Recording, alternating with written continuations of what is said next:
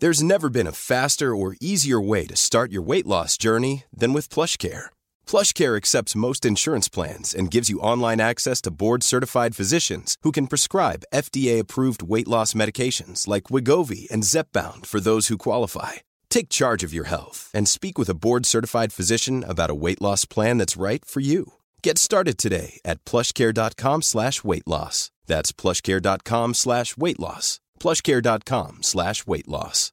Imagine the softest sheets you've ever felt. Now imagine them getting even softer over time. That's what you'll feel with Boll and Branch's organic cotton sheets. In a recent customer survey, 96% replied that Boll and Branch sheets get softer with every wash. Start getting your best night's sleep in these sheets that get softer and softer for years to come. Try their sheets with a 30-night guarantee. Plus, get 15% off your first order at bollandbranch.com. Code BUTTERY. Exclusions apply. See site for details.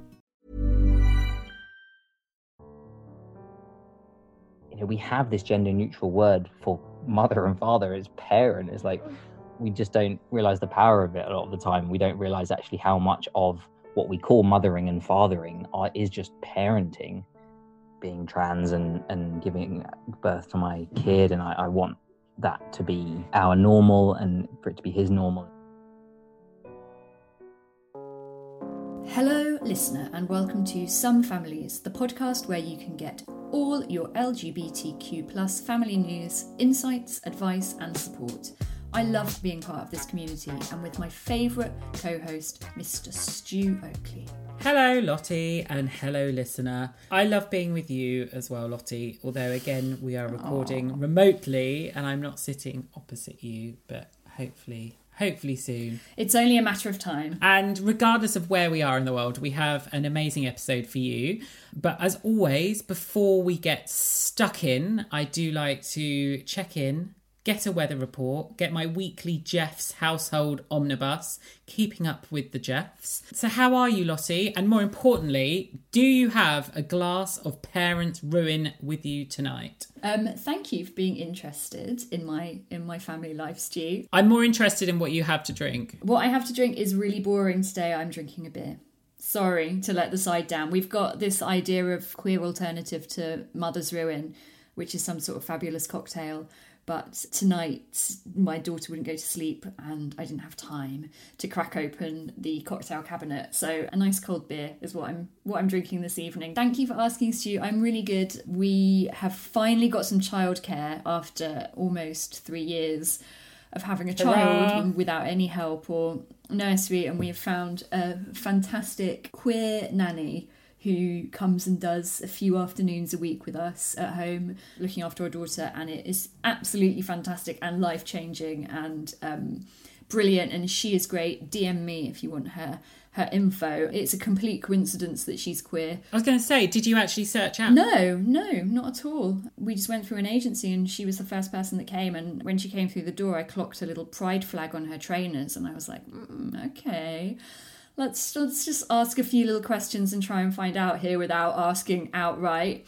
And then she mentioned her girlfriend, and we were like, it shouldn't matter, should it? It shouldn't make it, but somehow it's just it just felt really nice, and it felt like we had hmm. been sort of like the gods of parenting had gifted us this this brilliant person who also just happened to to completely get our family dynamic and you know want that for herself one day too so yeah it's been brilliant having her but what it's meant is that my daughter now thinks she has three mums because she's been calling our nanny mum and then i'm mama and then jenny's mummy and our nanny's really sweet and she always corrects her and she says what's my name that's not my name but um I think now my daughter thinks that she probably has three mums. But you know, why not? Like, well, you got two, shove another one in there, it's fine. How about are there queer nanny agencies for LGBTQ plus parents who, for exactly the reasons that you say, just having that comfort of having somebody come into your house that gets you and gets your family? I think it's a brilliant idea.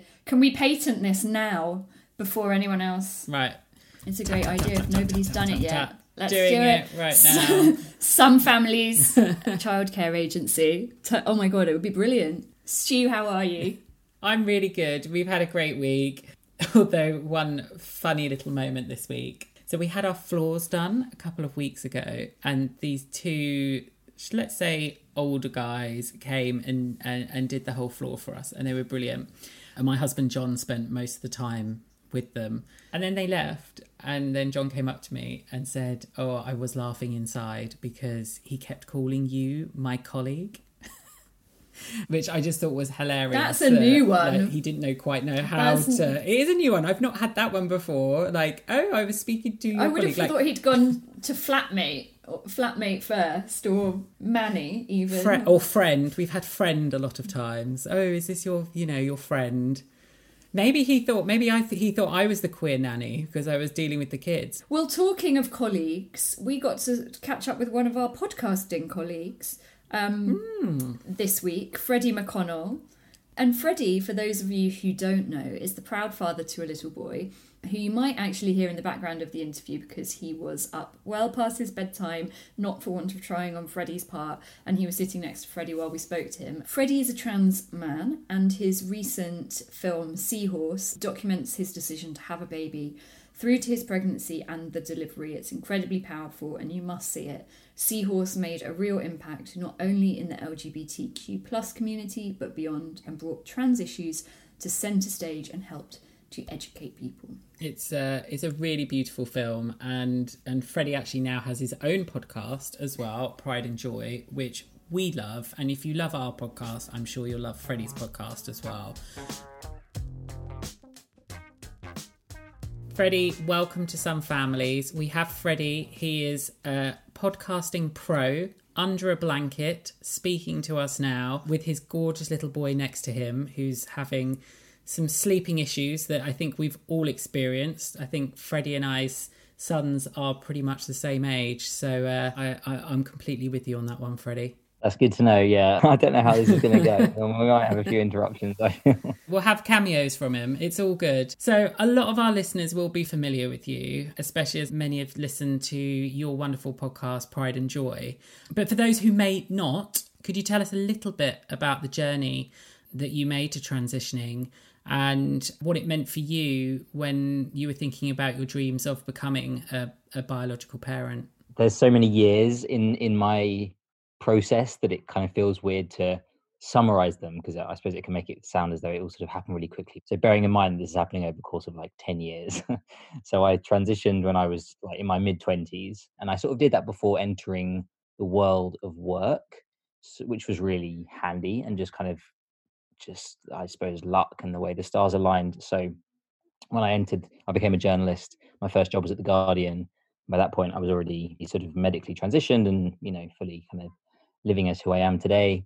So I worked at the Guardian for six years, and about halfway through, I went to Australia to work at Guardian Australia, and that was around the time that I was really thinking about like you know I really want to start a family, and I don't really know how, and I sort of had been led to believe by the clinic that I attended to um, have get my testosterone and that kind of thing, that the testosterone treatment would make me infertile permanently. So I had written off the idea of having biological children because I couldn't afford to get my eggs frozen and that kind of thing. And when I was in Australia, I discovered some videos on YouTube from trans men in the States who were pregnant, and it totally blew my mind. It was kind of amazing and terrifying at the same time because I was just flabbergasted that that was even possible and, and angry that I'd been misinformed, but also terrified because I sort of knew, oh, well, this is something I really am going to have to consider for myself now that I know it's possible because I have a really supportive network of like family and friends. So I kind of knew that, like, I think I could probably do this if I feel strong enough. Then my boss in Australia at The Guardian was really supportive and she sort of agreed to let me finish my contract a bit early and go back to the office in London. And then pretty quickly after that, when I was back home, I went to see my endocrinologist, just like a hormone doctor. And he was like, Oh, yeah, this is a thing some people do, and this is just what you need to do. So I stopped taking testosterone and within six months had conceived and then had my kid. Wow. and I was a single dad by choice and felt quite comfortable doing that. That sort of felt like the right thing for me and and I am really loving it. I have really loved pretty much every minute of it ever since. Um Freddie, do you think that trans people are now being given better information and advice? Obviously you were told just incorrect information and has that changed, do you think? Do you know? I, I don't know if it has. Honestly, I I fear that trans men going to NHS gender clinics are still being asked to sign a consent form, which basically says that they understand that the wording of it is is sort of vague, but it's sort of the understanding is that you will no longer be able to have biological children. And whether that's because they are trying to make us believe that testosterone does make us infertile, or whether they are just assuming that every trans man is the same and therefore has exactly the same transition experience, i.e., once you start testosterone, you never stop for any reason, the end, which just isn't reality for lots and lots of people for lots of reasons. It's unclear. You know, I wouldn't want to sit here and say doctors really, really just don't want us to have babies. I think it's probably much more a case of a mix of misinformation, misunderstanding, lack of research, and a really kind of old school way of thinking about gender and gender expression and family. Can I ask a bit about your experience of getting pregnant? Did you do IVF and how did how was that for you and do you mind me asking how many rounds you did? Yeah, sure. I actually didn't do IVF. I did IUI. Okay, my wife did that. Yeah, and and that's a you know which just sort of goes back to the point of when we say testosterone doesn't make us infertile, we really mean it. Like uh, the people you know that, that know that now, we're sort of realizing as a community that actually it doesn't harm your fertility at all, or at least there's no evidence that it harms your fertility at all. So I didn't have any pre-existing fertility issues. Obviously, some people will, but because I mm-hmm. didn't, once the T was clear of my system, I conceived really easily. so I conceived on my second attempt with unmedicated IUI. Wow, brilliant! Um, How old were you at the time? Yeah, I was thirty-one, I think. Okay, yeah. Yeah. So yeah. a good age for yeah to all work. Yeah, exactly. I, yeah. And and and you know, I definitely feel like I got lucky to an extent. But um, mm-hmm. and actually, some trans men, it's worth saying. I always want to say when I get the opportunity, testosterone actually isn't a good contraceptive, even when you're on it. So plenty of trans men have the experience of getting pregnant while they're taking T because you still ovulate even though you don't get a period, and then obviously they have to decide what to do at that point. It's uh, there's lots of information out that should be out there that isn't yeah, in terms of trans like fertility. And coming off of testosterone or T is must be a huge, huge deal. If you're uh, if you're on your journey to becoming a trans parent and you're faced with the prospect of of coming off of testosterone, I mean, what advice would you give? Um, and how did you feel at the time? Because that is a that's a that's a big thing for a trans person, right? So it can really be a big ordeal, and it certainly was for me to stop testosterone but the idea that everyone's transition is different and everyone's experience is different is really really mm. true and it's no less true in this situation so like i mean i suppose it's worth saying that like there's trans men who never go on testosterone so for them it's less of a big deal. I know of a trans man who stopped t to have a baby and then just like never went on again. It doesn't mean that he's not trans or a man and that's not how he lives but he just didn't ever restart it for whatever reason. And actually testosterone sort of the changes that it brings about don't disappear when you stop taking it. It does feel, I mean, to me, it was quite traumatic and hard. And I really felt aware of every minute little difference that I could feel in myself physically and mentally.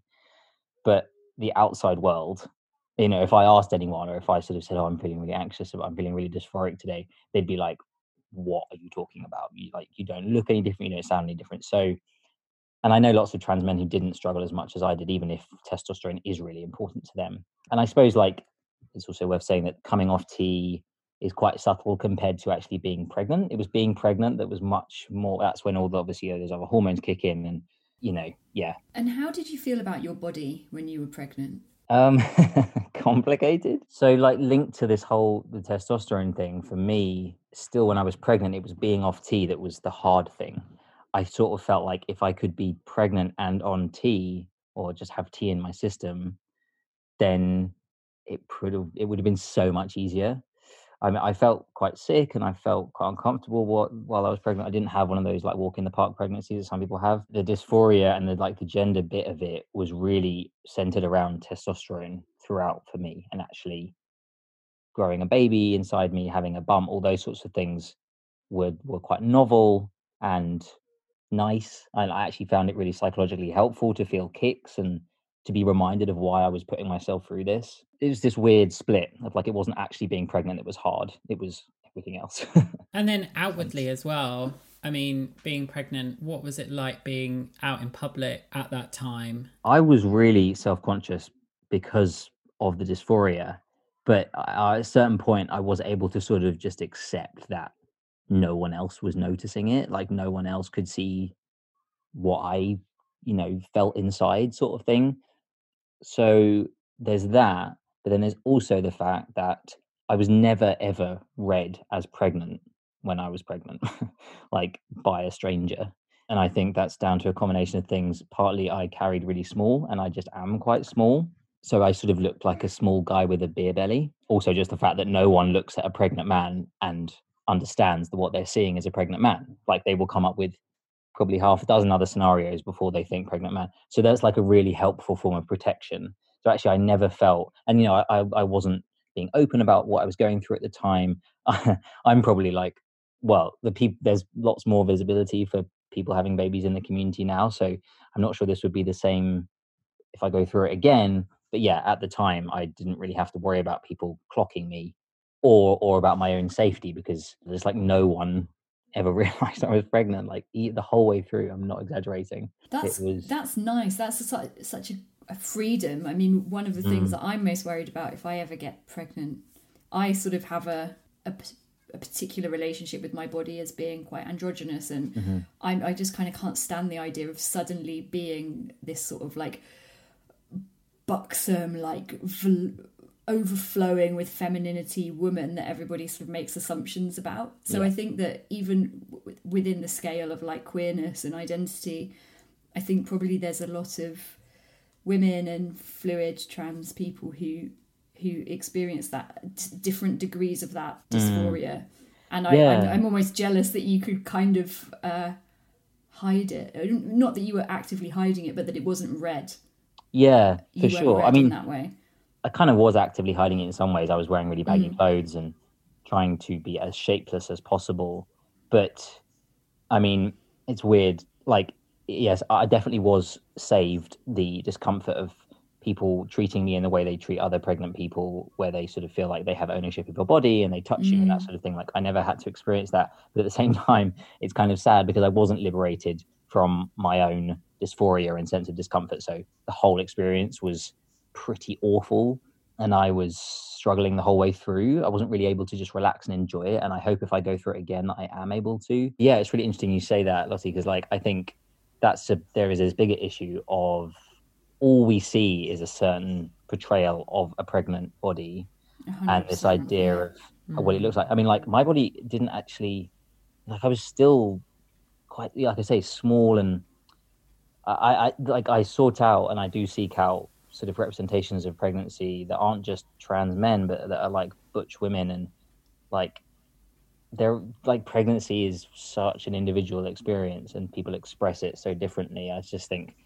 yeah, it, we have this like total poverty of, of diverse representations, representations of pregnancy.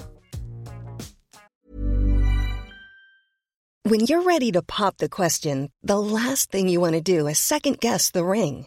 At Bluenile.com, you can design a one of a kind ring with the ease and convenience of shopping online. Choose your diamond and setting. When you find the one, you'll get it delivered right to your door. Go to Bluenile.com and use promo code LISTEN to get $50 off your purchase of $500 or more. That's code LISTEN at Bluenile.com for $50 off your purchase. Bluenile.com code LISTEN. Hey, it's Paige DeSorbo from Giggly Squad. High quality fashion without the price tag? Say hello to Quince. I'm snagging high end essentials like cozy cashmere sweaters, sleek leather jackets, fine jewelry, and so much more. With Quince being 50 to 80% less than similar brands. And they partner with factories that prioritize safe, ethical, and responsible manufacturing. I love that. Luxury quality within reach. Go to quince.com slash style to get free shipping and 365 day returns on your next order. Quince.com slash style. Many of us have those stubborn pounds that seem impossible to lose, no matter how good we eat or how hard we work out. My solution is PlushCare PlushCare is a leading telehealth provider with doctors who are there for you day and night to partner with you in your weight loss journey. They can prescribe FDA-approved weight loss medications like Wegovy and Zepbound for those who qualify. Plus, they accept most insurance plans. To get started, visit plushcare.com slash weight loss. That's plushcare.com slash weight loss.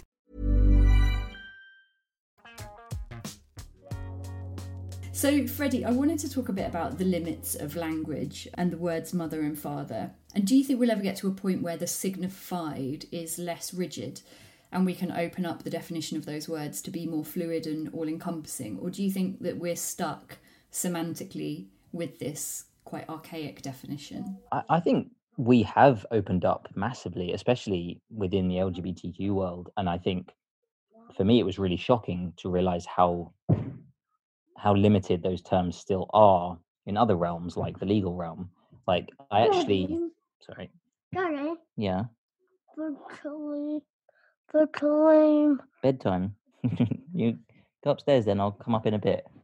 Yeah, so like when I first started thinking about giving birth, I just sort of assumed I'd be able to go down as the father on the birth certificate. 'cause I didn't think it was like that big a deal or really anyone else's business. And then I realized I couldn't. And then I realized a whole load of other things about how mother and father and parent are defined on birth certificates and on adoption certificates and et cetera, et cetera. So like you have the lived reality and the social reality of lots of families that are really like I just think we're kind of there in many ways. And especially when you have non-binary parents using all sorts of words to mm. identify themselves and kids like just totally getting it and going along with it and this sort of thing but again like not just the law but actually i suppose culturally and politically we still have a long way to go like i don't think the word parent gets enough credit Like, the court case that i was involved in when the judge said you know that mother is no longer a gender bound term which just to me seems completely absurd you know we have this gender neutral word for mother and father as parent it's like mm.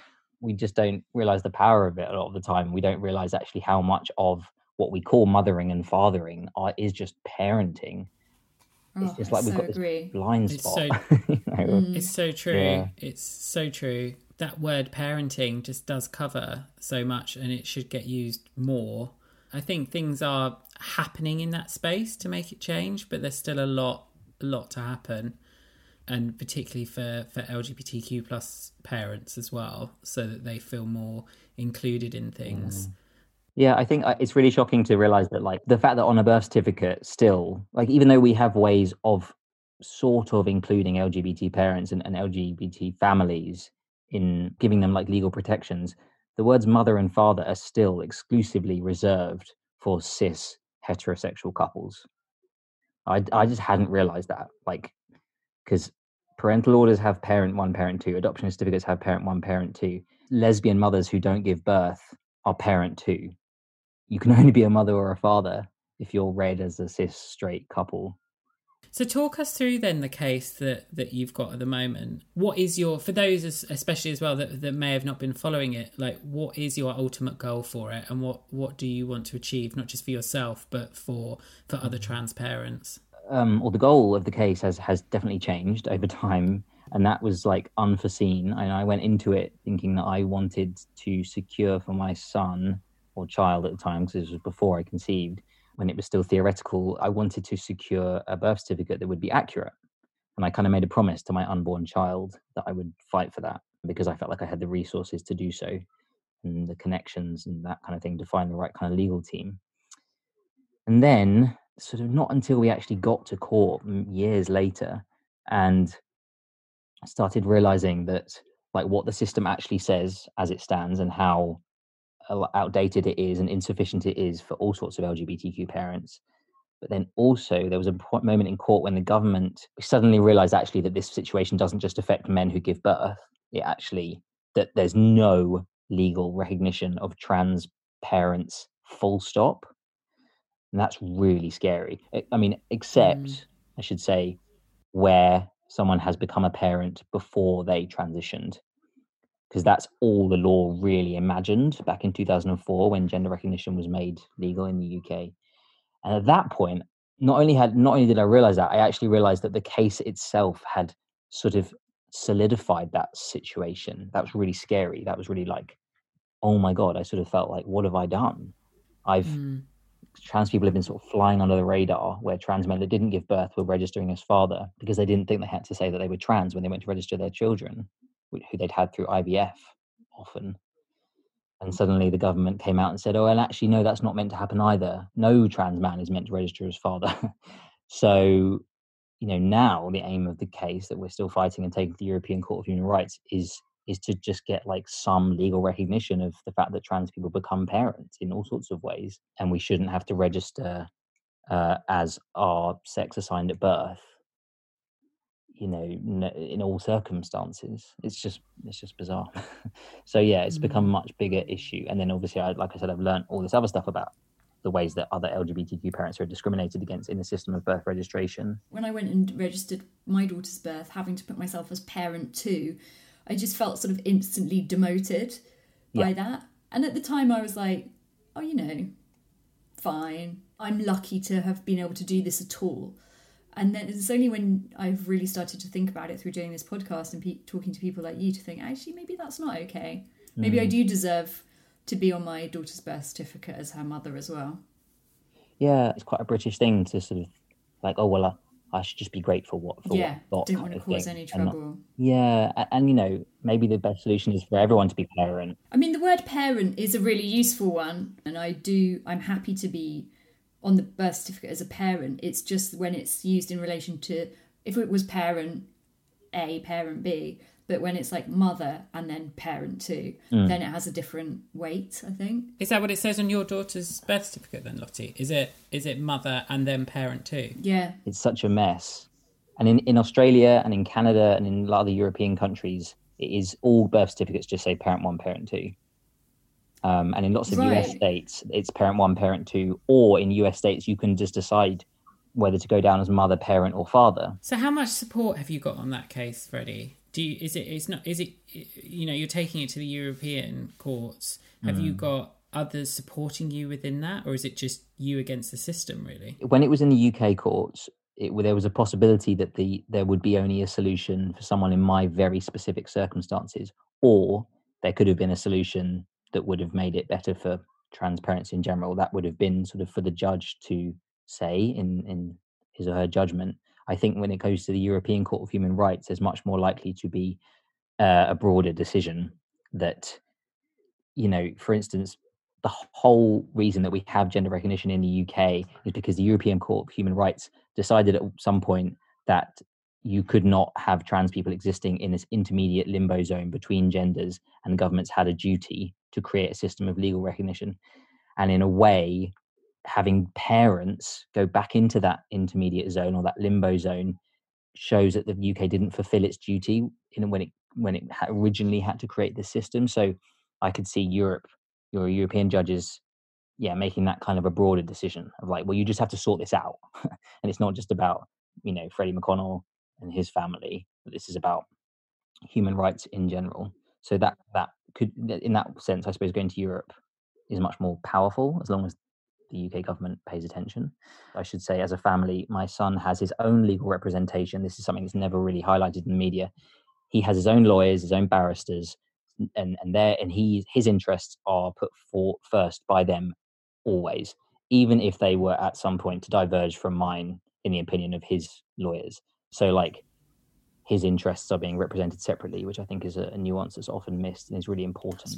Very interesting. Yeah, I- I mean, you've been you've been fighting this case now, as you said, for a long time before even your son was born. I'm just interested in the the emotional and, and personal toll that that fighting this fight is taking on you, if if indeed it is, and how you kind of just manage that anxiety on a day to day basis. Yeah, it was it, strangely. It, it, I think it felt the hardest almost before it started. So technically, it was triggered by the registrar in my local town refusing to register me as father. It didn't actually start until that point. So my son was sort of a newborn at that point. But before that, it was really unclear as whether that would actually happen. Like there was several moments where it seemed as though I would be able to register because the midwives in the hospital thought I would, and also the registrar locally thought I would until they rang up the London registrar general and, th- and then they then clarified the situation. So there were these weird stressful moments at which i was sort of like well maybe it's just all going to be fine and i won't have to go to court. And then it was like crushing to realize that Mm. actually no it was it was you know going to have to happen. And then ever since then i've felt so supported by my solicitor andrew and our incredible barristers miriam and hannah who specialize in human rights law and family law respectively and you know the uh, lawyers representing my son and really they do all the hard work. You know there's there's very little i can do there's very little i can add except for my own sort of subjective experience. And so in many ways it's felt like a total privilege to to be able to work with these people. And you know it's like it's not surprising that the system fails trans people. So i don't in a way I, I don't really take it personally it's quite easy i feel to distance myself from the situation i've chosen to fight it and so yeah it doesn't feel necessarily like an attack on me i don't really feel like i've got anything to lose you know That's great. That's really good to hear because I was worried that it would just kind of consume your every Mm. waking moment in a way of just thinking about it and going over and over things in your head and when you're trying to get to sleep and stuff like that. But I guess when you have a kid, it's really hard to be overwhelmed by anything other than the kid. That's very true. Like it's really, it keeps you grounded. It keeps you. Mhm. moment. I mean, there have been there are short bursts of time when I'm worried about things, especially when it was it came to the anonymity issue, and I was worried about losing anonymity because of what it might mean for our safety and that sort of thing. Luckily, none of those fears have been borne out. But Mhm. really, there's huge swathes of time where I'm not having to think about it at all because you know the judgment takes eight months to come down. I just have to. You know, just get on with life. So, and in those times, I sort of miss my lawyers. So it's sort of it's, yeah, funny, it's a funny thing and you know actually the- I so I'm so deep into it now and if we were able to get some positive change in the end it would be so worth it so I'm feeling quite motivated at the moment So, Freddie, something that I often feel quite frustrated about as a, a gay dad is how I it's it's almost like it's celebrated when I do something that a, a, a mum would never get celebrated for, um, and that dads are often seen as somehow less capable than mums. Um, so, because of this, especially as a as a trans dad, i- i- how important to you is it that people know that you carried your son? I'm definitely really open now about you know being trans and and giving birth to my kid and I, I want that to be our normal and for it to be his normal. And so generally I don't feel like there's any conflict between my transness and you know how my son was born and the idea of being a dad and, and like I just and that's probably because I I think the idea of maternal instinct it's kind of it's just outdated right? Like it's it, I get it but I think it's again I think it's just parental instinct. I don't understand why the idea of something like maternal instinct is still considered okay when it's not okay to assume that a, a woman's purpose in life is to be a mother or, that all women should want to have children. Like I, for me it's just an extension of that uh, and and the idea that there's something essential about being a woman that gives you this instinct but i definitely do think that there is a parental instinct if you are a parent and if you yeah it doesn't matter how your kid came into your life if if they're your child like you have that instinct I think most of us do. I, I have definitely kind of come across anecdotally some dads who are quite happy to just like lazily exist within the the sort of societal stereotype of dads like oh he's trying his best he's changed a few nappies like he he's look you know the idea that if you look after your child you're babysitting or you're your daddy daycare or like you should somehow be congratulated for just doing the simplest of parenting tasks and i, I Mm. do know that some some quite unreconstructed cis heterosexual men in my personal experience have been quite happy to to sort of hide behind those stereotypes and have that define them as a father. But i can imagine a stu and freddie as dads like that must just be so frustrating. Yeah it's to me it just feels that's just like an extension of toxic masculinity. Mm. like of course those people exist and it makes total sense and but i don't understand again like why it's like the conversation hasn't really yet extended to fatherhood and and, and parenthood when it comes to discussions of toxic masculinity and sexism and yeah fatherhood seems to be this one realm where it's still okay to be completely just to fall back on stereotypes and, and be lazy and, and also to be rude in reverse, like it, about, you know, um, dads who are fully involved being sort of annoying and um, a bit wet and Yeah, you definitely get that in TV shows, don't you? That the sort of I can't remember what that parenting Motherland. TV show was. That's it. Yeah, where the single dad is just like some sort of mung bean eating, guardian Yeah. reading hippie. I feel bad for those dads who do exist in that state because I just I think it's so sad that you've you've bought this idea and why would you know any different? Because no one's ever telling you any different and you're sort of rewarded for this for playing this doofus role and you're missing mm. out on so much. It's so sad. I'm not trying to criticize them. I just feel like they're just missing out. I just recently, two nights ago, through watching a random documentary about politics in Finland on the BBC, I learned that in Finland, part of being allowed to transition and legally become your gender is that you have to be infertile. And if it doesn't happen naturally, you're sterilised. And then I learned that this legislation is changing next year. But it got me thinking about the the impact that that that denial of, of rights for for trans people to be biological parents must have on on a generation of people. And I just wondered if, if that was something that you were I mean of course you are, but if you were aware of and and what sort of lasting impact you think some some legislation like that might might have on our community. it's just horrifying. It really is. Luckily, mercifully, it was ruled illegal. I don't know if that's the right word, but you know, uh, the European Court of Human Rights ruled that it was a violation of human rights to require that. And I think Mm. before that, many, many countries in Europe had that rule, including Germany, uh, Sweden, Denmark, all the all the places you sort of think of as being more progressive. You know, France did until very recently. I think Sweden only actually got rid of that rule a couple of years ago. Japan famously still has that rule in place, and I think usually how it's how it's enforced, you basically have to have proof of if you're a trans man of having a hysterectomy, and and I think I'm not sure how it works with trans women, but I know that hormone replacement therapy in trans women does have an impact on fertility, which is like a weirdly it's sort of an inverted example of like sexism in medicine. You know, is sort of interesting in the cultural Mm. context and historical bits on that front. So yeah, um, it's horrifying, and thank God it is mostly in the past. Um, and I and I'm worried about the ways that it sort of exists in this country in a in a less official way because I don't think it happens anymore. But up until recently, trans men were told that they should have a hysterectomy after being on testosterone for five years because of an increased risk of cancer. And it's since been established that that's actually a baseless claim, and there's no evidence for that. But I, I've had trans men come up to me and talk about mourning the ability to have biological children because they had a hysterectomy, because they thought they were going to get cancer. And it's just, yeah, um, hard to even really talk about. Uh, and, and and then you know you when the UK government created a system of legal gender recognition, they were actually really proud of the fact that the GRA, which is what the law is called, didn't require sterilization.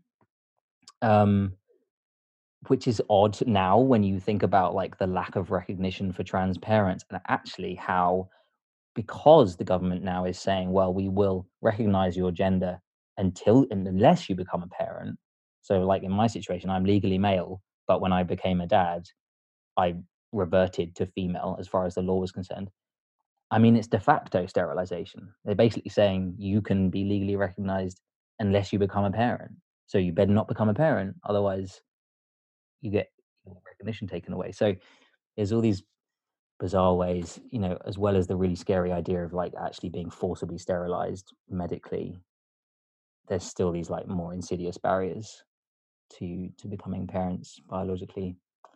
There's just so many hurdles, isn't there? There's just it's Yeah. just and I know that you've talked about it before in the sense of the guests that you know when you've had on Pride and Joy and things like that, like the extra effort and and also the the drive and courage that people go through as LGBTQ plus people to to have children and that you have to really, really want hmm. it, I suppose. And what about doing it on your own? How has that process been for you? I mean, I'm I'm conscious when I say doing it on your own, you probably have your your real family, your chosen family, lots of support. Yeah. But have you have there been times where you felt lonely with it or that you kind of wish you had you were doing it with a a spouse or a, a partner? I think when I was pregnant with my son, I was worried about exactly that and whether I would be enough and you know, it was when it was all just theoretical. I thought, well, I'm not.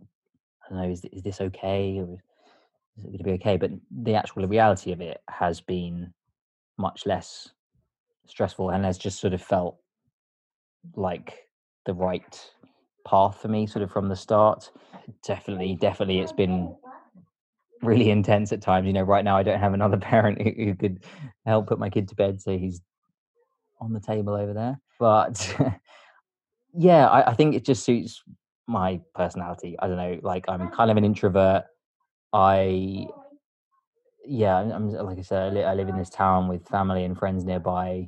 That's like my kind of ideal level of interaction with adults. I really love my son's company, and um, yeah, I don't know. This just this just works for me, and it's weird. It's sort of I actually admire people who can maintain a relationship and learn how to parent at the same time. I, am not sure I could do that. would you have any advice then for, or what would your advice be for for trans men who are thinking about becoming biological parents? Oh God, it's it's hard, isn't it? It's such a sort of personal thing. I, I suppose, like, what, I just want people to know that they aren't the first person to think of doing this, and it doesn't invalidate you know you, who you are it, it can be like for me it was a quite a pragmatic decision it felt like and still feels like you know you have the right to do this it's your body we all have the same level of bodily autonomy and no one else has the right to have an opinion about it and there are groups out there there's lots of secret groups on facebook there's people you can reach out to in real life especially on instagram sharing their stories. And have you thought much about as your son gets older how you will talk to him about your gender, your sexuality, your identity, and this experience for you of, of how he came into the world? I mean, I we talk about it now. I mean, I talk about it. It's it's not something I ever want him to remember learning about. I remember hearing about that idea in a sort of donor conception context that if a kid remembers being told that they were donor conceived, it's too late. So we have books. We have this great book called What Makes a Baby, which is gender neutral and really beautiful. And is sort of like a book that any family created in any way could read and and use to talk about their own situation. And we have books about with like trans characters and I just I don't really have a plan because I anticipate it being something that he's aware of from the start.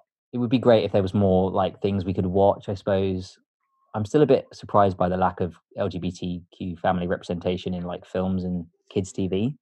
I'm hoping that will change maybe in the next five years or so. I don't expect it to be super easy. I'm trying not to be naive about schools and that kind of thing. One of the people I once interviewed talked about having to basically become a school governor in order for the school to really like take seriously the fact that they had different kinds of families attending in their community I've noticed a change in my daughter's school already with the new legislation that came in in September, with the fact that LGBTQ plus families are included within the relationship and families education. And there's been a great, yeah, it's been really positive actually.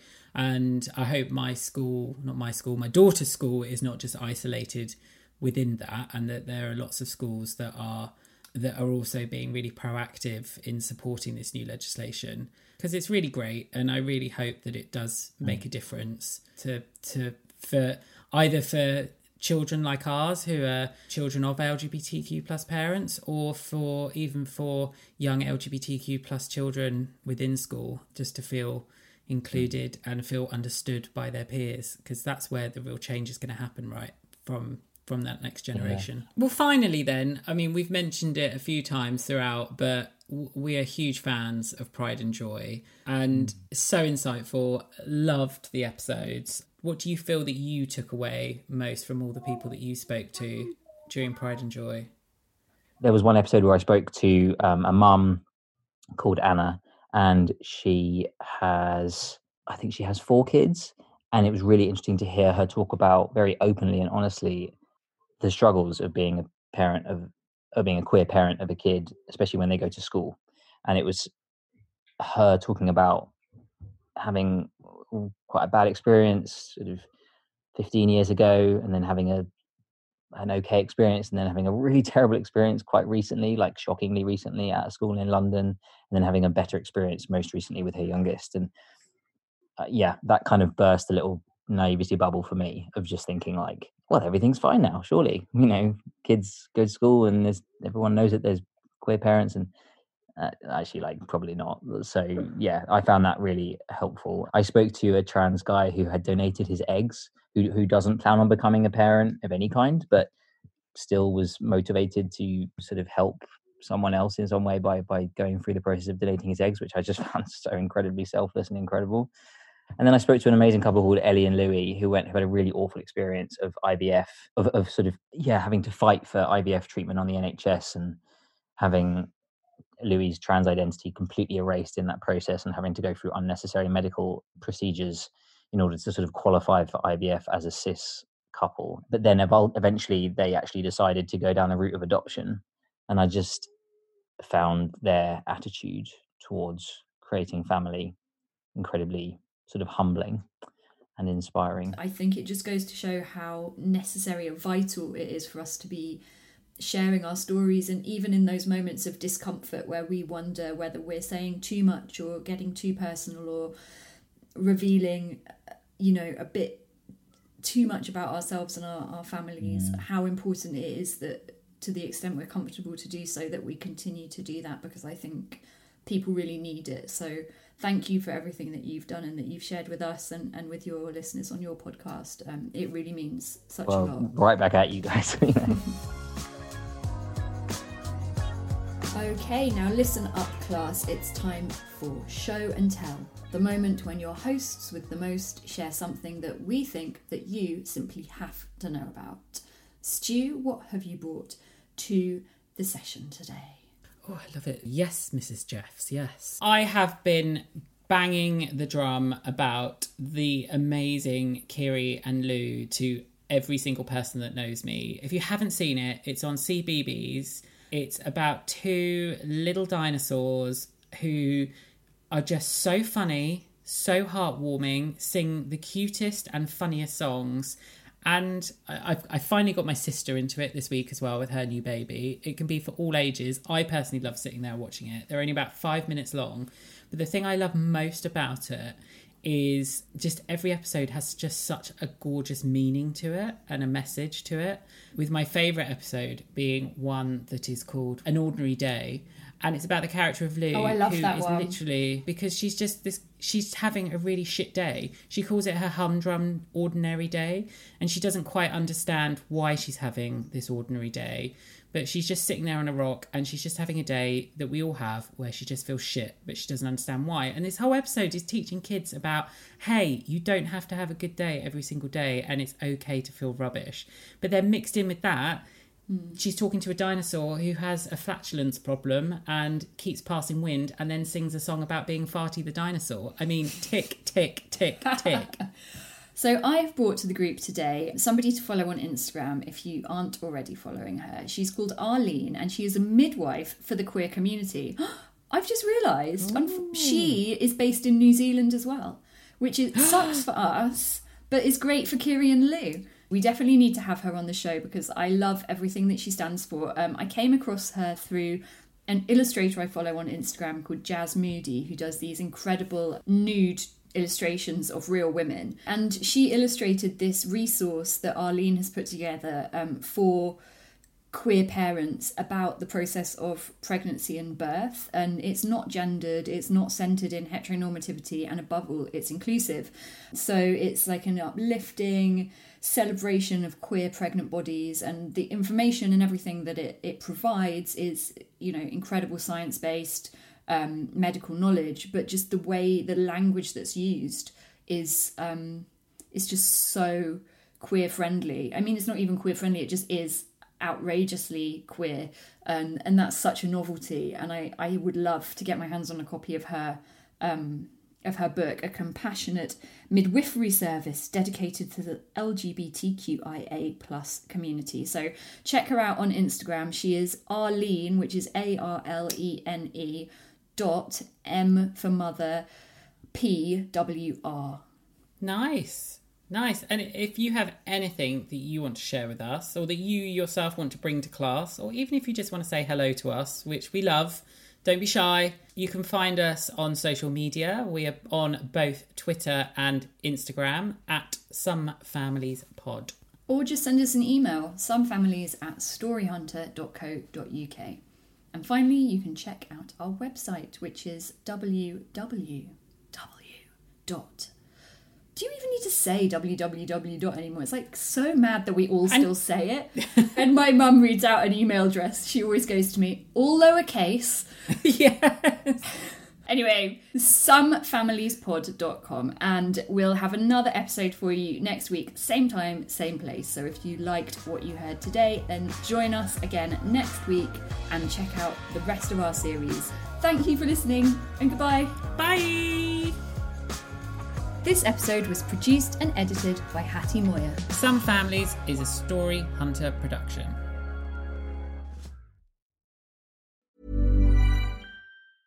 Mom deserves the best, and there's no better place to shop for Mother's Day than Whole Foods Market. They're your destination for unbeatable savings, from premium gifts to show-stopping flowers and irresistible desserts. Start by saving 33% with Prime on all body care and candles. Then get a 15-stem bunch of tulips for just $9.99 each with Prime. Round out Mom's menu with festive rosé, irresistible berry chantilly cake, and more special treats. Come celebrate Mother's Day at Whole Foods Market. Imagine the softest sheets you've ever felt. Now imagine them getting even softer over time. That's what you'll feel with Boll and Branch's organic cotton sheets. In a recent customer survey, 96% replied that Boll and Branch sheets get softer with every wash. Start getting your best night's sleep in these sheets that get softer and softer for years to come. Try their sheets with a 30-night guarantee. Plus, get 15% off your first order at bollandbranch.com. Code BUTTERY. Exclusions apply. See site for details. Hi, I'm Daniel, founder of Pretty Litter. Cats and cat owners deserve better than any old fashioned litter. That's why I teamed up with scientists and veterinarians to create Pretty Litter. Its innovative crystal formula has superior odor control and weighs up to 80% less than clay litter. Pretty Litter even monitors health by changing colors to help detect early signs of potential illness. It's the world's smartest kitty litter. Go to prettylitter.com and use code ACAST for 20% off your first order and a free cat toy. Terms and conditions apply. See site for details.